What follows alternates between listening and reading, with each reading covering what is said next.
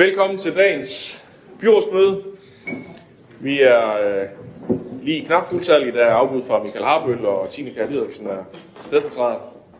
Og ellers er vi fuldtallige. Vi starter som altid med en sang, og i dag er det mig, André Andersen, der har valgt nummer 508 i alle de rige lande. 508.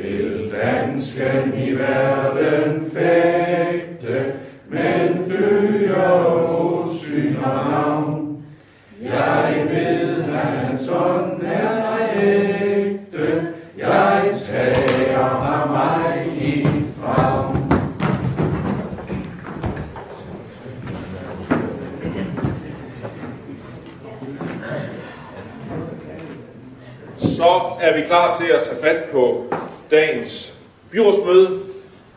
Sag nummer 1. Godkendelse af dagsordenen. Jeg skal høre, om der er nogen, der har bemærkninger til den. Det er der ikke, så er den her med godkendt. Og det bringer os videre til sag nummer 2, som handler om ændring af styrelsesvedtægten som følge af ny udvalgsstruktur. Og der er det jo en sag, som vi behandlede i byrådet. Sidste gang, der var møde, og det er fordi styrelsesvedtægten skal behandles på to øh, byrådsmøder for at kan ændres, og øh, det er så i dag, vi kan lave en, en endelig behandling af det, og øh, der er det sådan, at man godt kan øh, komme med øh, mindre øh, ændringer øh, her i dag, og, øh, og hvis de ellers godkendes, så, kan de, øh, så er styrelsesvedtægten endelig godkendt, og øh, det har jeg faktisk øh, tænkt mig at gøre, øh, fordi at vi øh, her efter den lille begivenhed, der har været sidste uge, øh, nu foreslår, at øh, børn, og, børn og skoleudvalget bliver til et udvalg med fem medlemmer, og klima- og miljøudvalget bliver til et udvalg med syv medlemmer. Og så vil jeg i samme åndedrag også øh, foreslå, at vi justerer en lille smule på navnene, som vi i øvrigt også drøftede lidt på det byrådsmøde, vi havde for 14 dage siden, sådan at øh, social og beskæftigelsesudvalget øh, bliver ændret til at komme til at hedde social og arbejdsmarked, øh, at sundhed og senior bliver ændret til at komme til at hedde sundhed og omsorg. De to, begge to er jo sådan set det samme som det, de hedder i dag. Øh, og at øh, plan- og boligudvalget ændres til plan- og byudvikling. Øh, og så er der sådan en, en, øh, en, øh, hvad skal man sige, øh, detalje, eller en, en, en juridisk ændring, at i paragraf 23 stuk 2, der skal statsforvaltningen ændres til Ankestyrelsen. Det er sådan set bare en konsekvensrettelse. Så jeg skal høre, om der med de her bemærkninger er øh, nogen, der har lyst til at kommentere, eller i øvrigt har bemærkninger til øh, sagen her. Det har øh, Anne-Marie Geis Larsen, Værsgo. Tak. Jeg tror, jeg kan gøre det forholdsvis kort. Vi har jo drøftet, hvad hedder det, øhm, ja, vi, vi kommer øh, stadig til at stemme imod, og det er jo sådan set blandt andet, fordi vi har jo foreslået en ny udvalgsstruktur øh, med en lidt anden sammensætning sammen med konservative, og vi havde også stadig gerne set, at vi fik et, et decideret erhvervsudvalg, altså ikke paragraf 17 stykke 4, men et med, med sådan en reel beslutningskompetence. Øhm, derudover så synes vi, det er fint, at specialundervisning for voksne nu ligger under, ikke ligger under børn og skole længere, men er blevet flyttet. Øhm, øh, og der er blevet rettet op for det. Og så øhm, Ja, så vil jeg bare påpege, at det gik op for mig, da jeg sad og kiggede på det igen, og det vi nu gør, og det skal man jo bare vide, eller gøre med åbne øjne, at øh, med den her nye udvalgsstruktur, så vælger vi jo at flytte de to områder, som har været allermest økonomisk udfordret i den her periode, over under samme. Sådan som jeg læser. Det hedder, og det, jo, ja, det fylder meget, det er den ene ting, det havde jeg tænkt over før, men det her med både familieområde og voksenhandicap. Så der bliver en giga opgave for det kommende udvalg. Og det vil jeg jo bare håbe, at det kommende flertal også vil være med til at, at løse. Øhm, ja, vi må jo gøre vores til, at vi forhåbentlig får løst en udfordring i den kommende udvalgs- øh, eller byrådsperiode. Og så øh, Ja, det sidste. Øh, vi havde egentlig tænkt os at foreslå, eller jeg havde tænkt mig at foreslå, at plan om bolig blev til byudvikling, for jeg synes, det lyder meget mere inspirerende. Indholdet kan vi jo så stadig diskutere, det er jo stadig det samme, desværre, men, øh, men vi kan godt tilslutte os plan og byudvikling. Det er bedre end, end plan og bolig. Så, øh, så det gider jeg ikke gøre mere af. Ja. Tak for det. Så er det mig, Britt Andre Andersen. tak for det. Jamen, øh, sidst da vi behandlede den her sag i byrådet, der endte det jo med, at vi måtte stemme imod forslagen om ændringen af udvalgsstrukturen øh, efter det ændringsforslag, vi stillede sammen med Radikale Venstre, det øh, faldt. Jeg vil ikke lægge skjul på, at øh, vi har ønsket et egentligt erhvervsudvalg, øh, og det fik vi så desværre ikke. Her under anden behandling, der stiller vi os ikke spor anderledes, end vi gjorde til første behandling, og derfor så stemmer det konservative folkeparti også imod i dag, ud fra de samme begrundelser som sidst. Så er det Diana Rose Olsen. Jamen, øh, nu var øh, Anne-Marie lige inde på, på det med øh, Social- og Beskæftigelsesudvalget, som jeg jo egentlig har givet udtryk for øh, gentagende gange, at jeg kan være bekymret. Jeg kan ikke alene være bekymret over økonomien, men også, at jeg kan være bekymret for, at økonomien bliver værre, i og med, at man adskiller det fra almen området, som jo egentlig hænger rigtig godt sammen. Men jeg tænker bare, at, at det har vi drøftet så mange gange, så nu må vi jo se, hvordan det går, og så håbe på, at man løser det på en lidt anden måde, end da man havde det på samme måde for mange år siden, for ellers så står vi i samme situation, måske om syv eller otte år, så splitter vi det op igen. Så, så der pålægger jo også de kommende udvalg og formænd øh, og borgmesteren for den sags skyld en opgave i at sikre, at, øh, at det her det bare ikke bliver et område, der bliver en isoleret ø, og som alene skal slås med den kæmpe økonomiske udfordring, som det jo rent faktisk er, og sikre også, at der bliver nogle ordentlige tilbud til, til de udsatte borgere, vi har. Tak. Ja, det kræver måske lige en enkelt uh, kommentar, uh, bare for at kvittere for, uh, for det, og jeg er helt enig i, at uh, det er jo to store uh, områder i økonomisk tunge områder, og også nogle, vi har uh, haft uh, forskellige uh, hvad skal man sige, økonomiske udfordringer med i den her periode, som vi nu samler i, i et uh, udvalg, og om det er uh, Øh, bare fordi man har prøvet og haft en struktur engang, så tror jeg måske ikke, man bare skal sige, at så, så kan vi ikke kigge på det øh, på den måde øh, nu. Men det er klart, der er nogle snitflader, og det vil der være uanset, hvordan man, man øh, gør det, og det er der også. Der er nogle snitflader, vi får løst ved at, at ændre på strukturen, og der er også nogle andre, der bliver, øh, man skal være mere opmærksom på. Så det er øh, noget, som... Øh, jeg håber, at øh, det nye byråd vil være øh, lige så opmærksom på, som det her byråd har været. Øh, det, bliver, Øh, det bliver et øh, vigtigt område, og det, der er nogle ting her, som, som vi er nødt til at, at sikre, at vi får løst øh, i fællesskab. John Snedgaard var næste på talrækken. Jamen øh, lige i forhold til det sidste, jeg vil sige, det har vi også øh, drøftet indgående, fordi det er jo rigtigt, at det er to store økonomisk tunge dele, der ligger her. Øh, omvendt, så kan der være fordele og ulemper ved at skille det ad eller samle det. Vi vurderer, at ved at samle det, så kan der også komme et fagligt set helhedssyn på løsningen af tingene, og derfor skal der selvfølgelig være snitflader til andre udvalg også, så jeg tænker det også særligt i forhold til økonomiudvalget i, i de dele. Og det synes jeg faktisk også, at vi har præsteret undervejs, også med de ændringer, vi har gjort øh, i forhold til den øh, del af det. Men samlet set i forhold til de ændringer, som øh, borgmesteren lige præcis nævner her, så matcher det fuldt ud øh, den drøftelse, vi lige har haft i den socialdemokratiske gruppe på, på de her ting her, og vi kan egentlig varmt anbefale, at det er den model, øh, man så arbejder videre med, med, med de justeringer, du har påpeget her. Godt. Der er ikke flere på øh, talerlisten, så øh, jeg tænker, vi skal, øh, i og med, at der ikke er alle, der vil... Øh, der vil stemme for. Vi skal forholde os til den her, øh, øh hvad hedder det, øh, det ændringsforslag, som jeg øh, nu øh, har fremlagt, og den står også på skærmen her, så I kan læse den. Øh, så hvis man kan tilslutte sig det, så kan man øh, stemme for, og ellers så kan man jo stemme imod, og der er åben for afstemning øh, nu.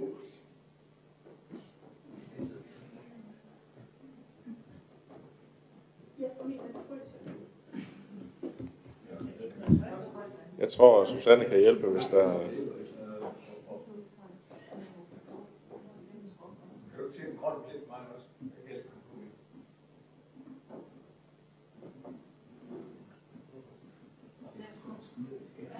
Så har vi 31 stemmer.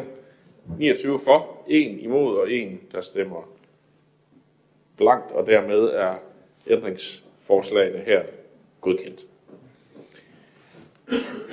Det bringer os så videre til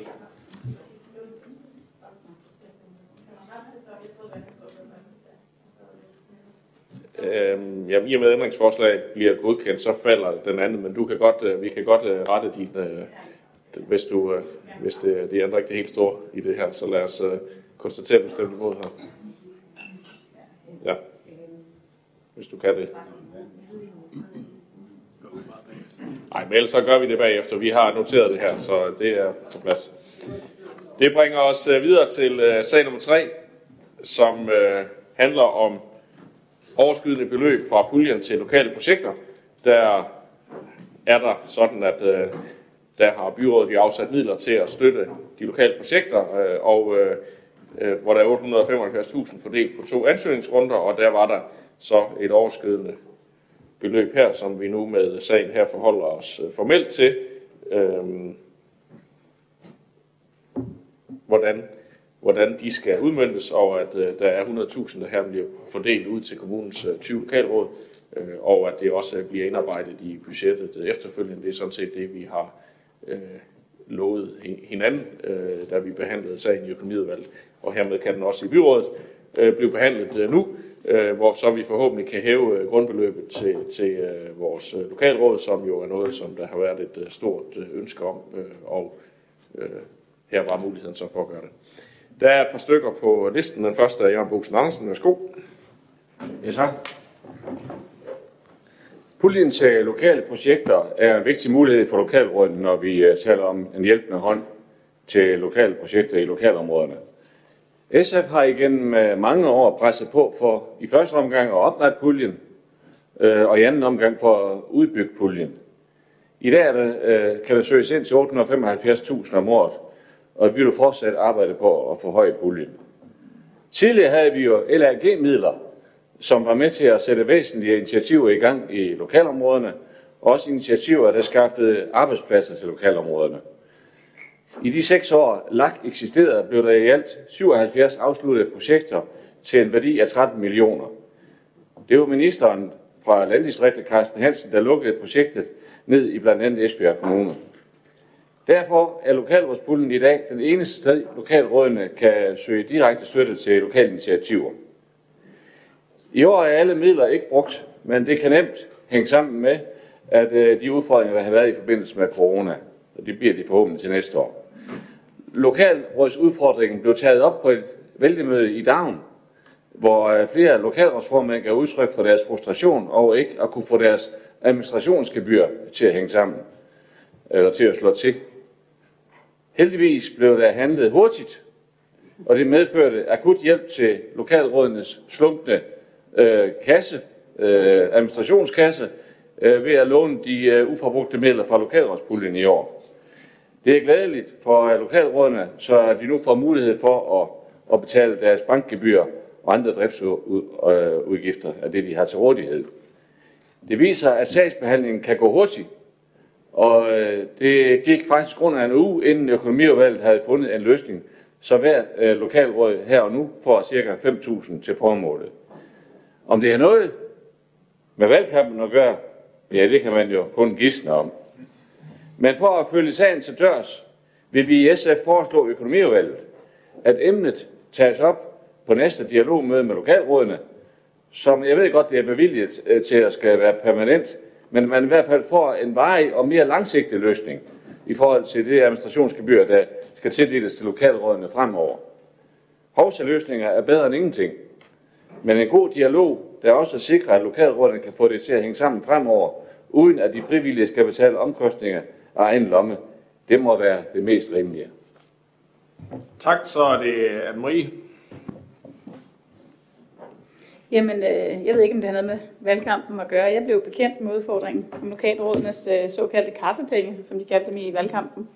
Og jeg synes, og vi synes, det er super fint, at øh, lokalrådene nu får lidt ekstra til at udføre det vigtige arbejde, de laver med at repræsentere lokalområderne og med at klæde det politiske niveau øh, på.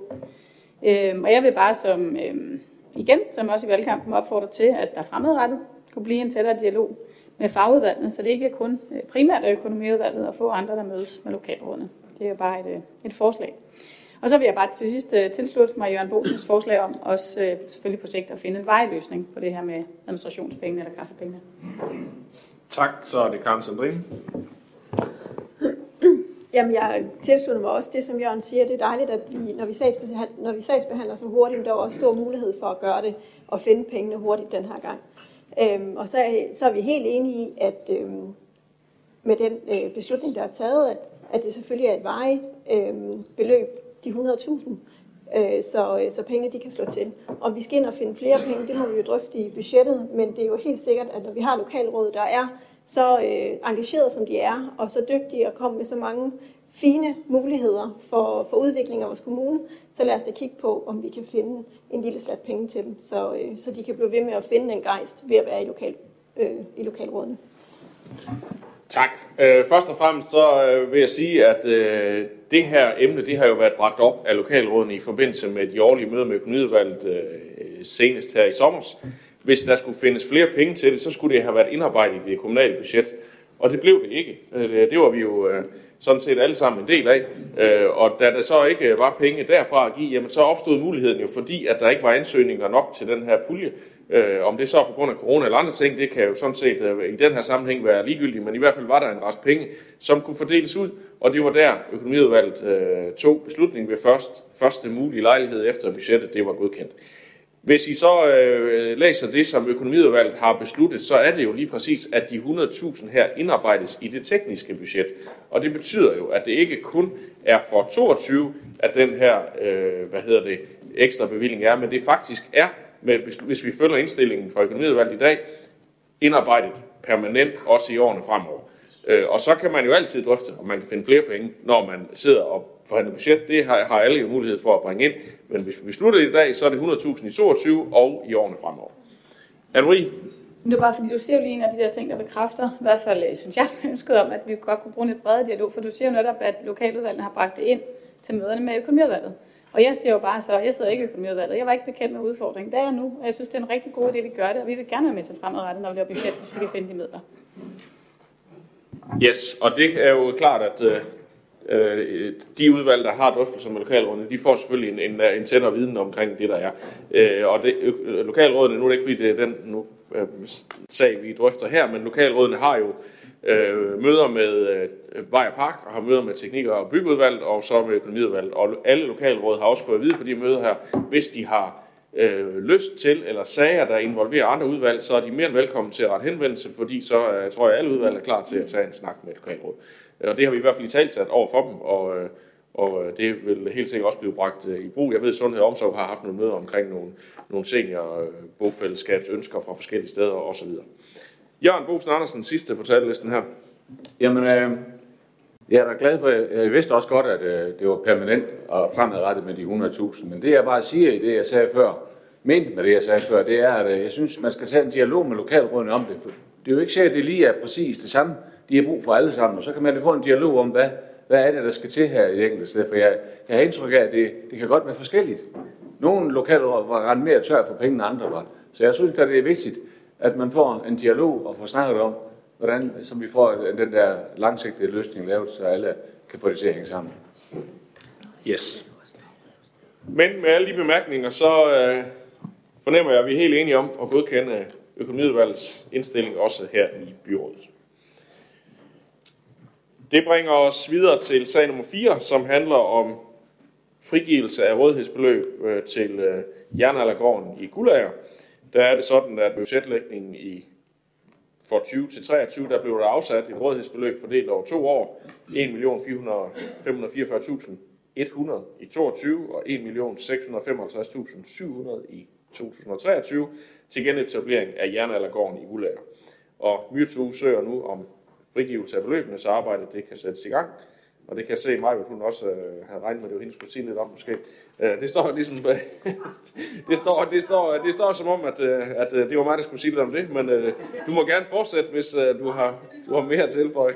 Nå, der er lidt øh, udfordringer her.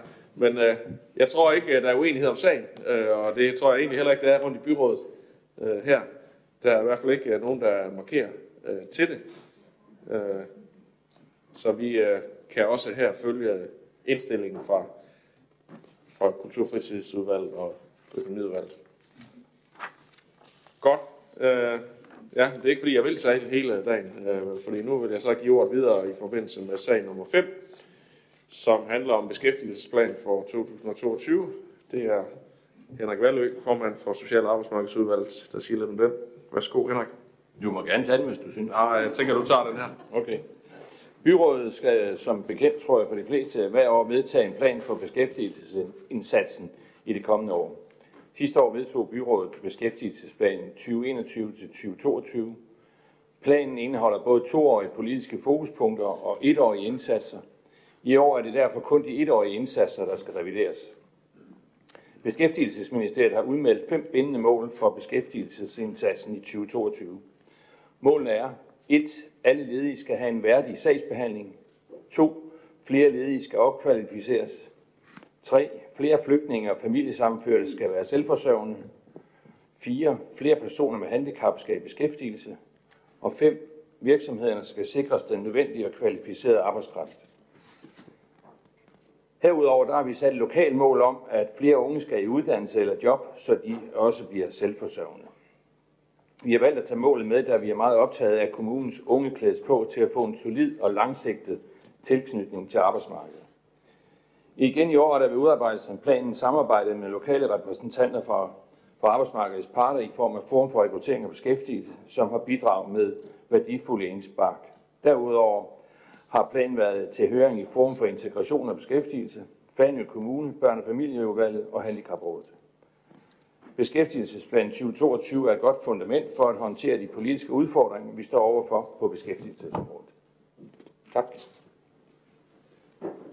Tak for det.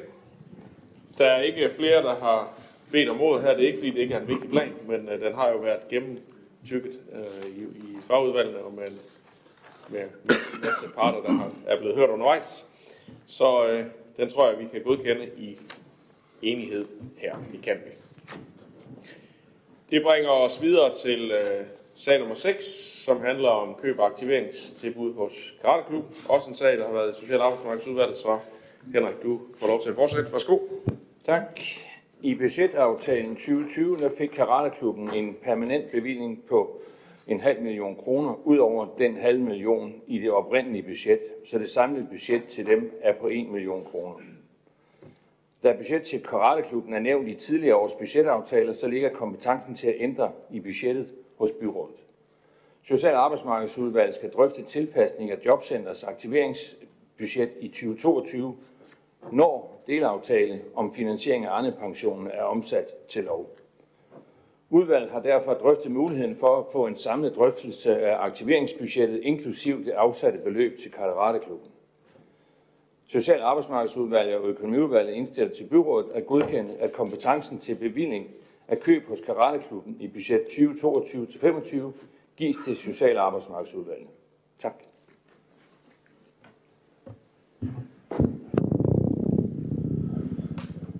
Tak for det. Der kommer mærkelig lyd herinde. Det er den næste på, øh, der har bedt om ordet, det er Anne-Marie Geisel Andersen. Værsgo.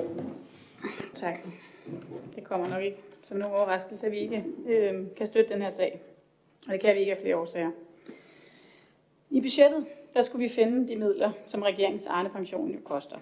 Det rammer området for udsatte unge på kanten af arbejdsmarkedet.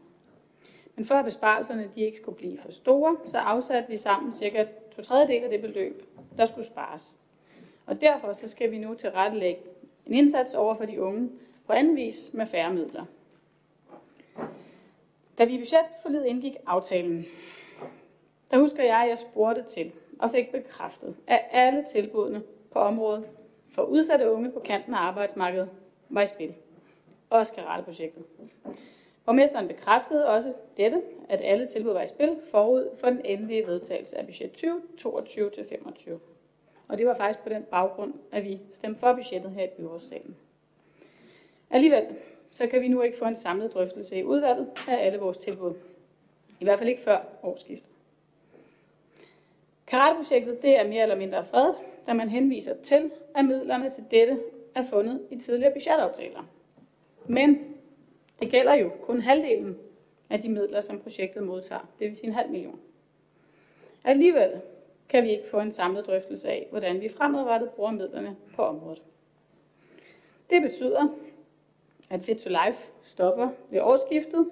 Vi har end ikke drøftet, om dette tilbud skulle fortsætte. Og det er endda selvom, at der i regeringens aftale om finansiering af Arne-pensionen direkte står, Regeringen, Dansk Folkeparti, Socialistisk Folkeparti og Enhedslisten er enige om, at beskæftigelsesindsatsen skal nytænkes, så jobcentrene bruger ressourcerne der, hvor de har størst effekt og kommer flest ledige til gang. Fit to Life er mest effektivt, mens karateprojektet er mindre effektivt med få og dyre pladser. 12 pladser for en million kroner, som jeg husker det. Kun 180 har vi heller ikke kunne finde de nødvendige midler til, fordi 1 million kroner af de 1,5 million kroner, som vi nu har tilbage til eksterne projekter, de skal gå til karateprojektet. Vi har fundet en halv million til 180, og det rækker frem til sommeren. Og derfra, der ved jeg ikke, hvad der skal ske. I Radikale Venstre der ønsker vi en samlet drøftelse af alle tilbud, så vi får en mangfoldighed i vores tilbud, der kan gode se flest mulige udsatte unge. Men selvom vi med denne sag beslutter, at kompetencen skal tilbage til udvalget, så er vi stadig ikke sikret denne samlede drøftelse. Ej heller kan vi være sikre på at få den før årsskiftet, selvom det er fra januar 2022, at vi skal finde besparelsen, så vidt jeg har forstået. Derfor så kan vi selvfølgelig ikke støtte det oprindelige forslag og stiller samme forslag som i fagudvalget, et ændringsforslag, og det lyder. Radikale Venstre og Susanne Dyrborg fra Dansk Folkeparti stiller forslag om, at vi snarest får en sag på i Social- og Arbejdsmarkedsudvalget, hvor vi får den samlede drøftelse af alle vores eksterne tilbud, som det blev besluttet i det seneste budgetforhandlinger. Da vi skal spare på aktiveringsbudgettet allerede fra 2022, skal vi have en sag på inden, eller ønsker vi en sag på inden udgangen af året. Tak Ja. for det. Det står i, dag, i Yes. ja. Der er mange, der har budt ind, så øh, næste det er Mark André Andersen. Tak for det. I februar måned, der eksploderede sagen vedrørende karateklubben i medierne. Det gav mig en stor knude i maven, fordi der var så mange ting, der var kritisabelt. Datatilsynet har der også efterfølgende udtalt kritik af karateprojektet, øh, hvilket jeg så kan forstå, at man ikke har fulgt op på endnu. Faktisk så øh, føler vi fra konservativ side stadig, at man ikke er nået helt til bunds i den her sag, også selvom udvalget har besluttet, at der skal føres øh, øget tilsyn med tilbuddet. Det øgede tilsyn har så åbenbart ikke gjort, at man for eksempel går yderligere ind i den her afgørelse fra datatilsynet. Knuden i maven er derfor ikke blevet mindre. Det har da heller ikke været nemt øh, at skulle vurdere den her sag, særligt når man ikke sidder i det fagudvalg, der har med sagen at gøre. Øhm, men jeg må sige, at jeg synes faktisk, at det vil give rigtig god mening, at man fik drøftelsen allerede øh, på nuværende tidspunkt, så man kan få den her samlede øh, drøftelse af alle tilbudene, også inden der er nogen, der udløber. Sådan som det egentlig også var øh, aftalt i forbindelse med budgetforhandlingerne. Og derfor så øh, støtter vi øh, forslaget fra Radikale og Susanne Dyrborg. Tak, så er det Susanne Dyrborg. Ja, det er jo heller ikke nogen overraskelse, at jeg personligt skal sige, ikke kan støtte indstillingen. Det er korrekt, at karateprojekten i budget 2020 har fået bevilget en million kroner. Men det var jo sådan set også, inden vi kendte udfordringen, eller skal vi kalde det besparelsen på beskæftigelsesområdet, til finansiering af Arne-pension. Så er det vel ikke økonomisk ansvarlighed at fastholde en beslutning, når hele området skal spare. Det er et vilkår, at beskæftigelsesindsatsen skal søge at få ressourcerne anvendt der, hvor der er den største gevinst i forhold til at få de ledige videre, enten i uddannelse eller i beskæftigelse. Det har vi faktisk flere andre projekter, der opfylder. Jeg kan blandt andet nævne Fit to Life. Korn 180 har vi heller ikke de fornødne midler til, desværre. Indstillingen lægger jo så op til, at kompetencen sendes til Social- og Arbejdsmarkedsudvalg, og det er for så vidt også godt nok, men det er jo så først fra 2022 og frem efter. Og så er det nok lidt for sent.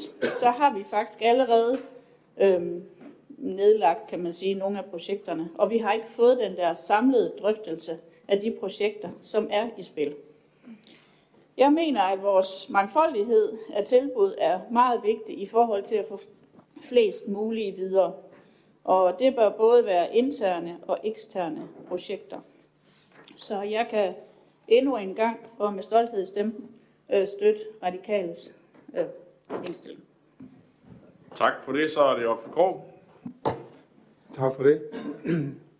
Jeg tog forbehold for det punkt her i økonomiudvalget, fordi jeg ikke på det tidspunkt var bekendt med, hvorfor Dansk Folkeparti havde stemt imod forslaget i Social- og Arbejdsmarkedsudvalget. Den orientering har jeg fået nu, så jeg følger indstillingen. Tak for det. Så er det Henrik Valø. Jeg vil bare sådan her på falderæbet, og efter 20 år i byrådet, sige, at en, en idé om at fjerne et tilskud fra det her til, i det her tilfælde Karateklubben, det kunne alle mulige andre, et ekstra tilskud for 2022, givet i et budget sidste år, det er for mig helt uhørt, og noget vi i byrådet normalt ikke praktiserer. Altså, vi giver med den ene hånd og tager med den anden. Hvordan skal organisationer og andre, vi giver midler til, kunne planlægge, ansætte personale osv., hvis det er på den måde byrådet fremadrettet vil arbejde? Det vil jo reelt betyde, at når vi giver nogen et tilskud, så skal vi samtidig sige til dem, at det kan forresten godt være, at, vi, at hvis en eller flere i byrådet pludselig synes, at vi skal noget andet, så skal de forvente, eller så skal de kunne forvente, at vi kommer og tager dele eller hele tilskuddet tilbage. For mig så springer vi fra en bindende aftale, og jeg vil gerne skynde mig at sige, at det handler ikke her, det handler ikke om karateklubben, for det kunne være hvem som helst. Øh, jeg synes, vi løber fra en aftale her. Tak. Tak for det. Så er det Søren Nørøst. Ja, tak. Jeg prøver simpelthen at gøre det lidt større, så jeg kan se, hvad der står. Øhm, den her sag, det er sådan et meget godt eksempel på, hvorfor øh, jeg synes, det til tider har været ualmindeligt træls at sidde i Social- og Arbejdsmarkedsudvalget de sidste fire år. Det er måske ikke lige det, jeg kommer til at savne allermest. Når det er sagt, så står jeg naturligvis ved alle de beslutninger, jeg har indgået på Indersistens vegne, både nu og i fremtiden. Og i den her aftale, som er fra det seneste budgetforlig, der var det, at der skulle kigges på alle vores beskæftigelsestilbud til vores unge mennesker. Det er vi jo enige om alle sammen. Vi er også enige om, at vi skal have så mange forskellige tilbud som muligt, så vi ikke taber de unge mennesker, der i forvejen er udfordret. Her ligger der så en eksplicit beslutning fra et tidligere tiders budgetforlig, som vi er nødt til at ophæve, før vi kan lave den samlede vurdering. Det synes jeg faktisk ikke er særlig besværligt eller kompliceret. Det er det så bare åbenbart alligevel. Og lige om lidt, så er der et nyt udvalg med nye mennesker. Og jeg synes helt ærligt, det vil være smartest at lade dem om at vurdere, hvad det er for nogle tilbud, vi skal have til kommunens unge. Uanset hvad de så vælger. Tak. Tak for det. Så er det Hans Erik Møller. Ja, tak. Øh, Udover at jeg kan tilslutte mig de sidste to taler, så vil jeg bare lige ganske kort øh, gøre opmærksom på, eller forklare øh, øh, den vinkel, vi har i Socialdemokratiet. Og det er helt klart, at øh, vi står for en, øh, en pension, som øh, skulle finansieres, som vi heldigvis fik sat penge af til i budgettet. Øh, delaftale 1 er kommet ud, men den er ikke lovgivet om endnu, så den kender vi ikke. Øh, så er der nogen, der siger, så skal man spare. Ja, men der er også noget, der hedder delaftale 2 og 3. Dem kender vi overhovedet ikke. Det eneste, jeg har hørt om delaftale 2 og 3, det er, at det bliver nok bare en enkelt, så det ikke bliver en, både en to og en tre, Så det bliver nok samlet i en tor. Den kommer først i år 2022. Jeg synes med det forslag her, og det var jo også det, der lå i, når vi øh, bevilgede de penge, at så har man i hvert fald det første halvår til både at kende den nye aftale, men også tage en debat i den, det nye øh, udvalg. En debat, der for eksempel kan gå ud på, hvad er egentlig beskæftigelsestilbud, hvad er egentlig øh, socialpædagogiske tilbud? Står det helt rigtigt? Er det måske noget, vi skal ud af budgettet og lægge under paragraf 18 midler, og pengene skal følge med? Og det har man så i det nye udvalg det første halvår til. Øh, projekterne her kan opsiges med 8 ugers varsel. Så det er belægget for, at, at vi er klar til at stemme ændringsforslaget ned og stemme for det, vi også gjorde i Social Arbejdsmarked. Tak for det. Så er det Anne-Marie. Ja, tak for det. Øhm, ja. I sagen, som vi havde i udvalget, så må I rette mig, hvis, øh, hvis jeg tager fejl. Der stod, at øh, det var halvdelen af karateprojektets tildeling, som blev tilført øh, via en tidligere budgetbehandling. Altså halvdelen, en halv million. Det vil sige, at der er en halv million, som ikke er. Hvorfor kan den så ikke komme i spil? Øhm, vi spurgte jo, jeg spurgte under forhandlingerne, fordi det var vigtigt for mig. Jeg spurgte om også karateprojektet, spurgte jeg, og fik at vide, at det kommer også i spil. Hvorfor er det så, man ikke siger under budgetforhandlingerne, at det kan vi ikke sidde og beslutte her? Jeg ringede da til borgmesteren, inden at vi skulle trykke ja her ved anbehandlingen i byrådssalen og spurgte, fordi det var vigtigt for os. Så er vi jo nødt til, så vil jeg i hvert fald opfordre til, at vi fremadrettet, når vi laver budgetaftaler, skriver mere ned. Fordi det, det dur jo ikke, at det handler om, hvem der husker hvad, og vi er jo altid i mindretal. Så ligegyldigt hvad jeg husker, hvor rigtigt det måtte være, så er der altid flere, og sådan er det altid her i byrådet. Der er altid flere, der kan bede om, at de husker noget andet. Jeg spurgte, fordi det var vigtigt for os, og derfor kan vi jo selvfølgelig ikke støtte det nu. Og så vil jeg bare sige, at øhm, og det her for mig er det jo også en af de her sager, der, øh, der gør, at jeg kommer heller ikke til at savne det der socialt arbejdsmarkedsudvalg. Hold da op, hvor har det været en kamp at sidde der. Og jeg ved godt, at øh, andre har det på samme måde, men det er simpelthen fordi, vi har været så uenige. Og når vi ikke skriver tingene ned, så er det bare så svært. Så skal vi sidde først og finde ud af, hvad var det, vi besluttede, og så kan vi komme i gang. Hvad med, at vi havde lidt mere gennemsigtighed, dokumenteret, hvad det reelt er, vi beslutter, ligesom i vores referater. Tit så står der bare, at sagen er udsat, sagen er godkendt. Sagen er godkendt med de faldende bemærkninger. Altså hvad er det? Vi har så brugt timer på at, at drøfte et eller andet. Hvorfor skriver vi det ikke ned? Så kan borgerne følge med. Så kan vi også selv huske, hvad det var, vi besluttede. Nå, jeg vil bare sige, at øh, nu var enhedslisten inde på, at, øh, at vi alle sammen ønsker, at vi får så mange tilbud som muligt. Det er rigtig fint, men det får vi jo ikke med det her. Fit to life dør. Det ved jeg godt, der måske er nogen, der synes, det skal. Men lad os dog drøfte, så kan vi stemme for og imod, så kan vi da vise, hvad vi mener hver især. Vi ønsker ikke, at det skal stoppe. Det gør det. Kun 180 risikerer at dø. Det har et halvt år nu. Det kan godt være, at de kan gøre et eller andet. Men jo længere vi venter, han siger, med at finde den her besparelse, jo mere skal vi jo finde sidste del af året. Så hvordan skal vi finde den halv million til kun 180, når vi, eller 400.000, når vi ikke kan finde dem nu? Og vi ved jo godt, det her del delaftale 1, uanset at der ikke er lavet lovgivning, så ved vi jo godt, der kommer to og tre også. Ikke? Og de koster hvad? Tre gange så meget. Det er 18 millioner. Det her, der står vi kun med 6.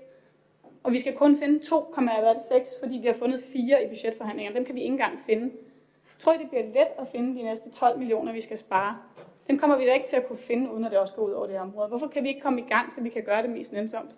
Og så vi bevarer en mangfoldighed i vores tilbud. Og det sidste, jeg vil sige, det er jo, og det er jo igen tilbage til før, vi sidder med et kæmpe underskud på social- og arbejdsmarkedsudvalget. Det har vi gjort i hele den her periode, og det har også været med til. Det har været rigtig, rigtig svært at sidde der. Så jeg er rigtig ærgerlig over, at vi ikke kan få den her samlede drøftelse og kunne få taget en ordentlig beslutning på et oplyst grundlag. Men øhm, ja, vi bliver nok ikke enige. Tak for det. Øh, jeg bliver en lille smule forvirret over de mærkelige øh, konklusioner, jeg synes, du drager lidt, Anne-Marie, i den her sammenhæng, fordi det er præcis det, der er, vi beslutter i dag. Det er, at vi skaffer grundlag for, at man kan tage den samlede drøftelse. Vi lægger kompetencen til at lave om på tidligere beslutninger øh, omkring øh, øh i det her tilfælde karateprojektet ned i Social- og Arbejdsmarkedsudvalget, så, så man kan tage det i en samlet drøftelse. Det var præcis det, vi aftalte i budgettet. Alle tilbud var i spil. Der var ikke noget, der var heldigt. Vi skulle kunne tage den samlede pakke. Og det er det, vi beslutter, hvis vi følger indstillingen i dag. Og så er der åbenbart lidt forskellige opfattelser af, hvornår skulle vi så tage den drøftelse der. Der er i hvert fald øh, et flertal i øh, Social- og Arbejdsmarkedsudvalget, der, der, der er enige med mig i også, at det er vi ikke klar til endnu, for vi kender ikke alle præmisserne. Vi kender ikke delaftale 2 og 3, som han siger, han redegjorde for før, om det så bliver en pakke eller hvad det nu er. Så var det ligesom det, der var øh, årsagen, og så kan der jo være øh, forskellige gode, øh, eller hvad hedder det, forskellige opfattelser af, om man synes, det nuværende udvalg skal tage en beslutning, der rækker mange år frem, eller man skal vente øh, to måneder, og så lade det kommende udvalg øh, tage det, hvis ellers de andre ting, de også øh, er kommet på plads øh, på det tidspunkt. Men hvor alting er, det vi beslutter, hvis vi følger indstillingen i dag, det er, at så er, øh, har kompetencen øh, til at bringe alt i spil, også tidligere beslutninger omkring gradeprojektet, det er videregivet til Social- og Arbejdsmarkedsudvalget. Godt. Det var så måske det, Diana hun ville sagt. Nu frafaldt han, hun i hvert fald... Øh... Okay, godt. Så øh, har Anne-Marie markeret igen. Værsgo. Ja, men det var bare for at sige, at øh, man kan jo tage beslutninger direkte om åbne øjne. Man kan også tage nogle beslutninger indirekte. Og her, der mener jeg bare, at vi tager nogle beslutninger indirekte. Fordi det giver jo ikke mening, når vi i, i budgetforhandlingerne sidder og, og bliver enige om, at vi skal have alle ting i spil. Og så gør vi det, at vi venter med overhovedet at få en sag på i udvalget, til efter at to tredjedel af de her tilbud, de er døde af sig selv, mere eller mindre. Så kan de jo ikke komme i spil i praksis. Så kan man godt gøre det til alt muligt retorisk, og øh, vi havde først øh, snakket om, at vi skulle have det på i 22. Det havde vi jo ikke. Vi, vi, jeg fik at vide, at alle tilbud skulle i spil. Fit to Life dør med udgang af året fuldstændig. Det er allerede dødt, fordi man har stoppet med at henvise til det, fordi man har ikke haft en interesse i at skulle køre videre. Den halv million har vi desværre ikke fået særlig meget ud af. Kun 180, det lever til sommer, ja. Det er et fantastisk tilbud. Det kan godt være, at det ikke er lige så effektivt som Fit to Life, men det er fordi, det har en anden målgruppe. Og vi ved ikke, hvor den målgruppe skal være hen fremadrettet. Og det kan godt være, at det ikke er et beskæftigelsestilbud. Faktum er bare, at hvis vi nedlægger det, så kommer det næppe igen. De unge har det et sted, hvor det faktisk giver mening for dem at være. De bidrager også ind i den cirkulære økonomi. De laver genbrug. De gør nogle ting, der giver mening. Det er meget, meget svært udsat unge. Nogle ligger i fosterstilling, og de starter dernede. Det er den målgruppe, vi har der. Dem kan vi ikke sende i karateprojektet. Det var også det, vi besluttede jo med karateprojektet. At vi skulle til at visitere anderledes. Det er ikke alle, der kan holde til at være der. Det er jo det, vi har besluttet efter, at der har været de her sager i medierne. Så hvor er det, de unge skal gå hen nu? Ja, jeg tror ikke, jeg behøver at sige mere. I praksis synes jeg ikke, vi efterlever det, vi har besluttet i budgetforhandlingerne. Tak for det, så er det Rasmus. Øh, ja, tak. Jeg vil bare lige gøre opmærksom på, øh, at da vi drøftede sagen i udvalget, og da vi også drøftede Fit Life i udvalget, der blev forvaltningen jo lige netop spurgt om, og nu skal vi ikke sagsbehandle her i byrådssalen, men forvaltningen blev direkte spurgt om, hvilke projekter kunne de undvære, og hvor ville de anbefale, at det blev lukket. Da det så blev sagt Fit to Life, så var der selvfølgelig nogen, uh, så skal forvaltningen ikke udtale sig. Og det bryder jeg mig simpelthen ikke om, og jeg vil bare sige, at jeg bakker op om indstillingen. Tak, så er det Diana.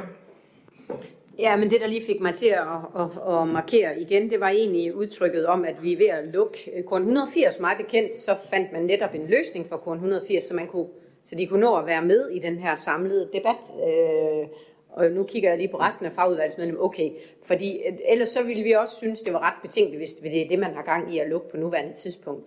Øh, for jeg er sådan set ikke uenig i, at det vi aftalte i forbindelse med budgetforhandlingerne, det var, at alt skulle kigges på under et samlet, øh, og det er jo også det, jeg hører, vi gør nu. Nogen synes så måske ikke, man kan kigge på karateprojektet igen. Jamen altså, vi er nødt til at kigge på det hele.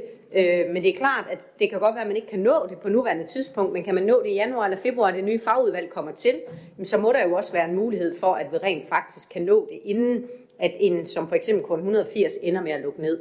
Øh, så det er også mere for ikke at sende et skræmmebillede til kun 180 om, at øh, i overmorgen er de lukket. Det er de jo ikke. Man har jo rent faktisk fundet en løsning, hvilket jeg synes er rigtig godt. Og nu skal man så have den samlede øh, vurdering, som var det, vi aftalte i forbindelse med budgetforhandlingerne. Eller forliget. Tak. Så er Marie sidste på listen. Værsgo. Ja, og det skal forhåbentlig også blive den sidste bemærkning. Hvad hedder det? Øhm, I forhold til gården 180, øhm, der var vi jo lige ved at lukke det ind, igen indirekte. Vi fik det jo ikke til drøftelse. Vi havde jo sat hvad? Vi havde sat nogle penge af til det, en halv million. Og så, øh, så stod der i sagen, at øh, det var jo for at forlænge tilbuddet. Og så efterfølgende fik vi bare at vide, at nu havde de skrevet til os, at de lukkede, for det kunne de ikke køre rundt før. Og så fik vi at vide af forvaltningen, at nu havde vi nu var det lukket. Øhm, og det var jo ikke os, der havde besluttet det, det havde de selv. Øhm, men, men det havde de jo, fordi de ikke havde pengene. Men jeg er med på, vi har sat en halv million af nu, og heldigvis har vi det et halvt år. Jeg håber så bare meget, at nu kan man sige, nu mangler der måske lidt referat for budgetforhandlingerne, mener jeg, det er min holdning. Men i dag, der sidder vi jo her, og det er videodokumenteret, så håber jeg bare, at den opbakning, der er til at fortsætte kun 180, den så også vil være der efterfølgende. Øhm, ja, det var sådan set det sidste, jeg ville sige. Mm. Godt. Så tror jeg, at vi skal have taget en beslutning om den her sag, og der var et ændringsforslag, som, øh, som var fremsat af Radikale Venstre og Susanne Dyrborg, og det øh, kan I forholde jer til nu. Hvis I kan støtte forslaget, så stemmer I for, og ellers kan I stemme imod.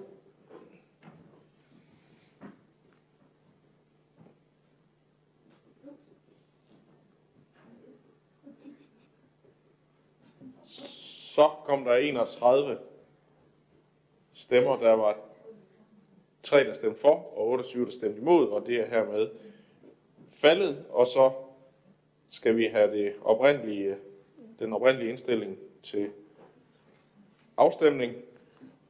så vi dermed forholder os til, om vi vil lægge kompetencen ned i Social- og Arbejdsmarkedsudvalget.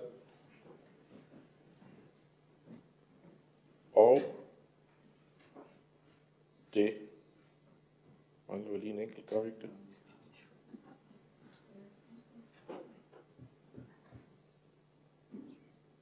Sådan, det var der 28, der har stemt for, og 3, der undlader at stemme, og det er hermed godkendt. Det bringer os videre til øh, sag nummer 7, som handler om en plan for kommunens udlejningsejendom i Østerbyen. En sag, der har været i flere forskellige fagudvalg, men er startet i Sundhed- og Omsorgsudvalget, og derfor er det Olfert Krog, der får lov til at sige lidt til den. Værsgo, Olfert.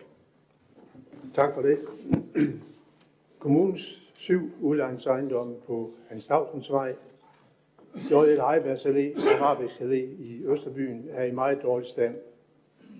En tilstandsvurdering viser, at bygningerne er under nedbrydning indefra på grund af dårlig indeklima, manglende ventilation, den måde, som beboerne bruger lejlighederne på.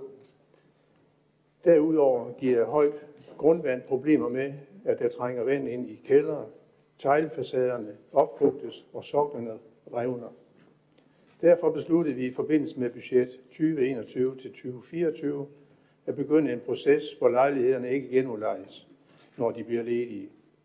Et stop med at genudleje lejlighederne har dog ventet på, at vi bliver enige om en nærmere plan for, hvad der skal ske med boligerne. Direktørområdene fritid, sundhed og omsorg, borger- og arbejdsmarked og teknik og miljø anbefaler, at boligerne i Østerbyen afvikles og nedrives løbende over fem år. Samtidig skal der laves en plan, som sætter fokus på salg af grunden og byudvikling af området. Og ikke mindst skal vi sørge for at tilbyde en særlig boligrådgivning til de beboere, der bor i ejendommene, så vi kan hjælpe dem med at finde en anden bolig. Så snart en bygning bliver tømt, vil den efter den foreslåede plan blive nedrevet. Vi forventer, at boligerne vil blive helt afviklet i løbet af 2024 og 2025, hvor grunden så skal sættes til salg. I den forbindelse skal der laves en plan for byudvikling i området. Der tegner sig nogle spændende muligheder for at bruge grunden på en bæredygtig måde med enten nye rækkehuse eller nye etageejendomme. Med moderne og bæredygtige boliger på grunden kan vi bidrage til at skabe den bedst mulige hverdag for borgerne, sådan som det er et af målene i Vision 2025. På den baggrund indstiller økonomiudvalget til byrådet, at indstillingens punkt 2-6 vedtages, og at sagen indgår i de fremtidige drøftelser om en samlet boligpolitik for Esbjerg Kommune. Tak.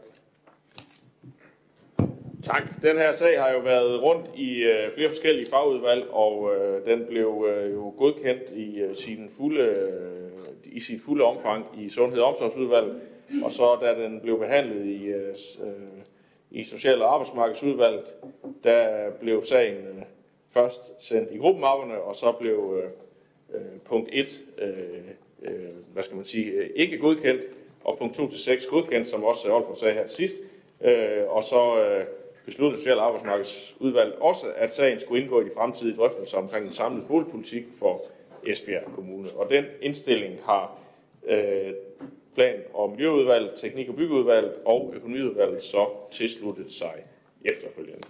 Så man kan sige, det er sådan øh, den øh, økonomiudvalgsindstilling, som vi øh, skal forholde os til øh, her i dag. Og der er et par stykker mere, der har bedt om ordet. Den første er Søren Nørrigs. Ja tak, det var godt, du lige fik præciseret det, Jesper, tror jeg.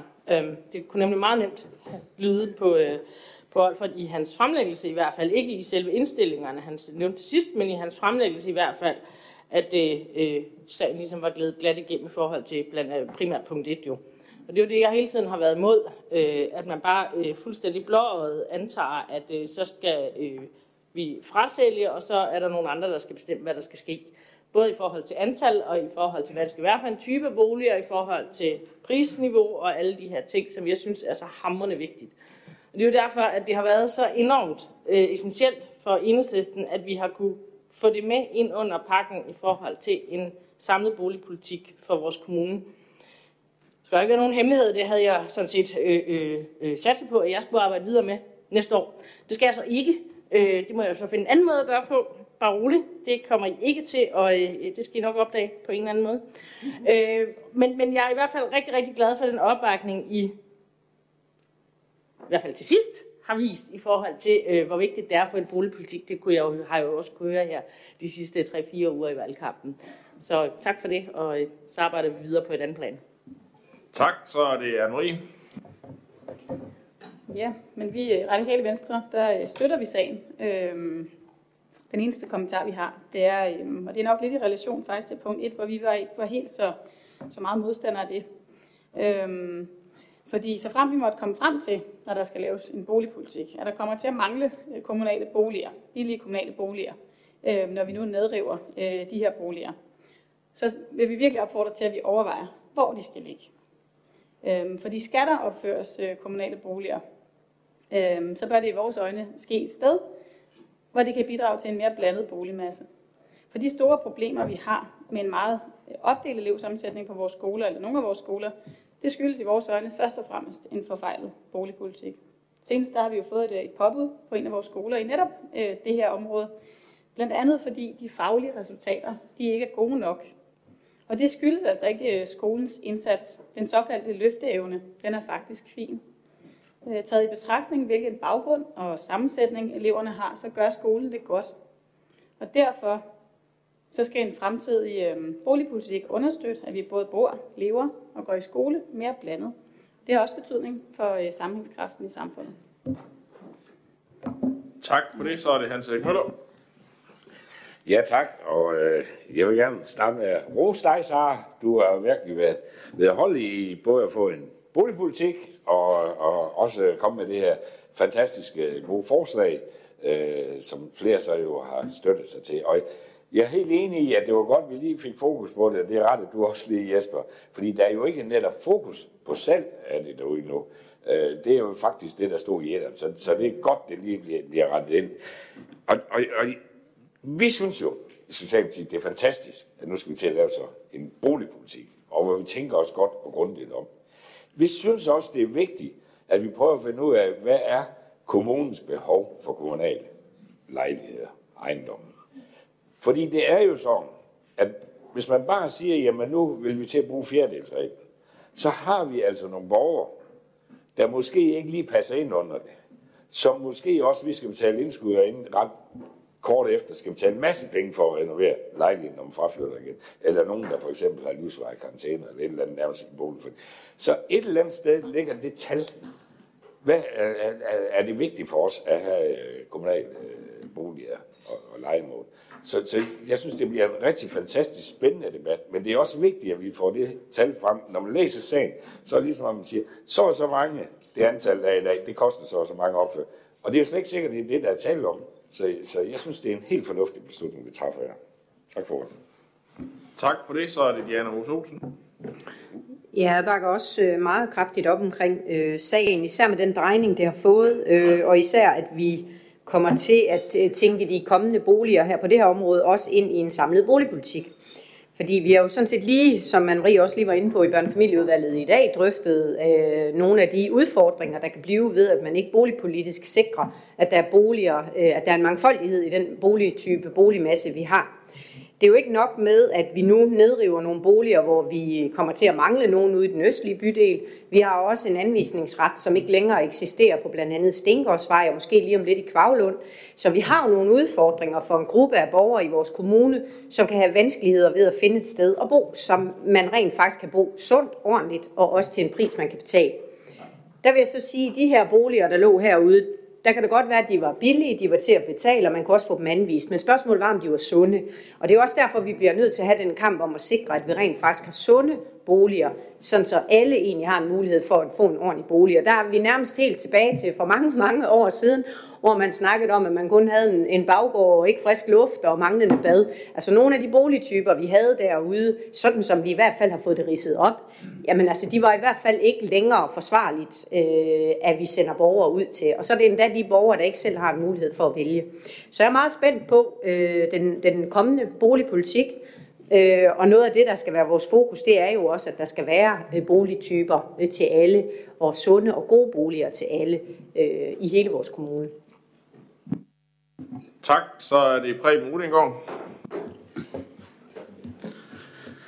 Som gammel god liberal, også som gammel læge, må jeg sige, at boligen spiller en fantastisk rolle i vores sundhed. Der er tre ting, når vi snakker sundhed. Så er det levevilkår, så er det livsstil, og det er nogle af de vigtige ting for mennesker, at de får et sundt liv. Der er lavet et hav af videnskabelige undersøgelser og forskningsresultater, som viser, at der er denne sammenhæng i vores oplevelse som mennesker. Når vi så på det og havde det op i vores udvalg, så må vi sige, at det, vi snakker om at få nedlagt nu, det kan vi simpelthen ikke være bekendt i vores kommune. Det minder noget om det værste fra det gamle Østtyskland og så videre, hvor man bare stuede folk ind øh, på denne her måde. Og er man ikke syg i forvejen, så skal man nok blive syg af at bo på den måde. Og det var det, der var vores formål med det her. Og tak fordi der er så bred enighed i byrådet om, at vi skal have fjernet de her boliger, så de mennesker, der flytter ind i nogle tidsvarende boliger, kan blive sunde og raske og få indflydelse på deres eget liv. Nu holder jeg snart op i byrådet.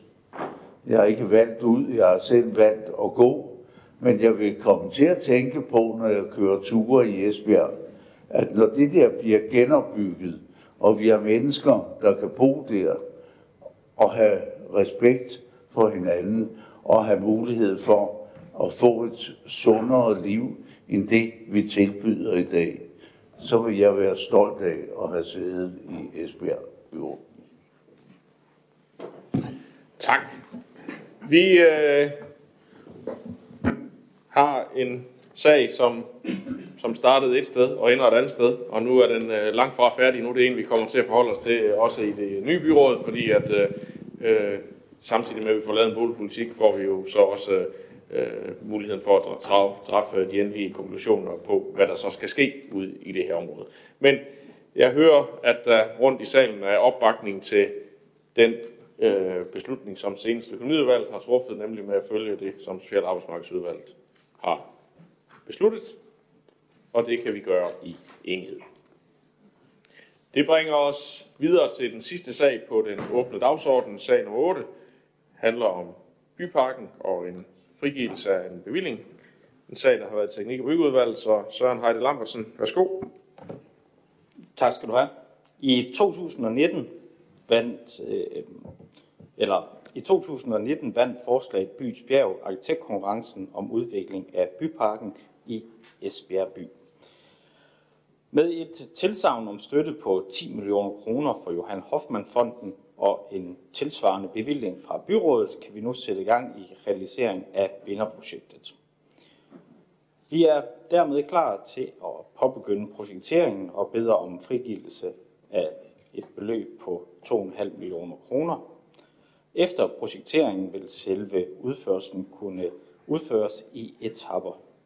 Byfornyelsen af byparken vil blandt andet omfatte en renovering af amfiteateret og legepladsen, og legepladsen har der været mange ønsker de sidste par år, i hvert fald jeg har mødt, omkring at den øh, får en renovering. En renovering af byparken vil styrke forbindelsen mellem by og havn yderligere og forbedre muligheden for udendørs arrangementer til glæde for kommunens borgere. Teknik- og byggeudvalget og økonomiudvalget indstiller til byrådet, at der afsættes et rådighedsbeløb i 2021 på 1 million, 1 million kroner overføres til 2022, der meddeles en projektbevilling på 2,5 millioner kroner fordelt med 1 million kroner i 2022 og 1,5 million kroner i 2023, finansieret af det til formål afsatte rådighedsbeløb i 2022 og 2023. Tak for det. Så er det Karen Sandrini. Jamen, et stort tillykke til Esbjerg. Det, det der projekt er jo enestående og vil uden tvivl betyde enormt meget for Esbjergs muligheder for gode ophold. Det er jo et dragende projekt, hvor vi allerede nu kan høre børnene lege og piknikkuren blive åbnet på en god sommerdag, eller vinteraktiviteterne udfolde sig i frost eller i snevejr. Folk fra nær og fjern vil benytte byparken mere end nogensinde. Det er vi helt sikre på. Det er vigtigt for os i Socialdemokratiet, at det grønne bliver dominerende. Vinderprojektet er jo smukt og har enormt mange fine elementer, men projektet må ikke blive koldt. Det skal vi være opmærksomme på.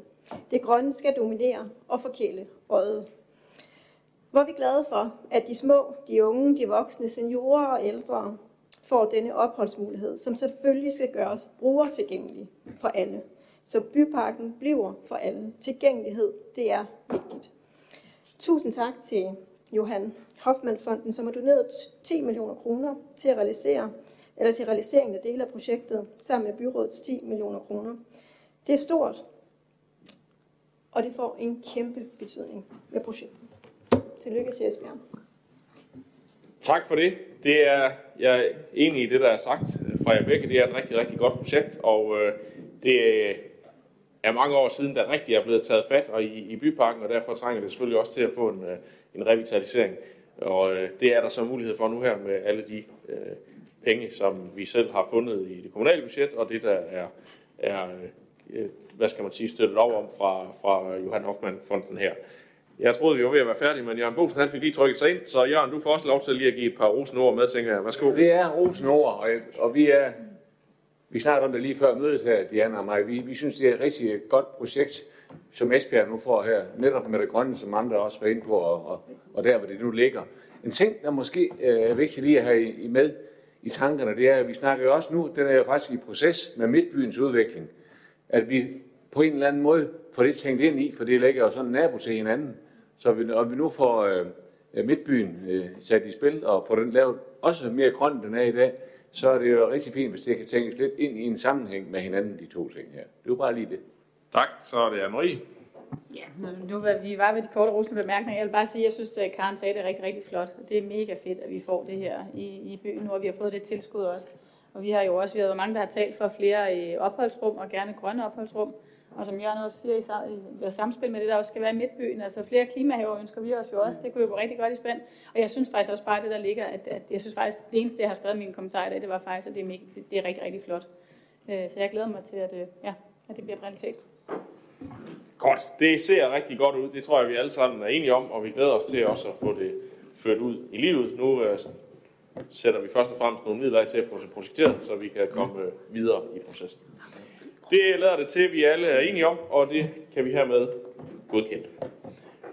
Og det var hermed afslutningen på den åbne del af mødet, så øh, tak fordi I kom, og tak fordi I så med.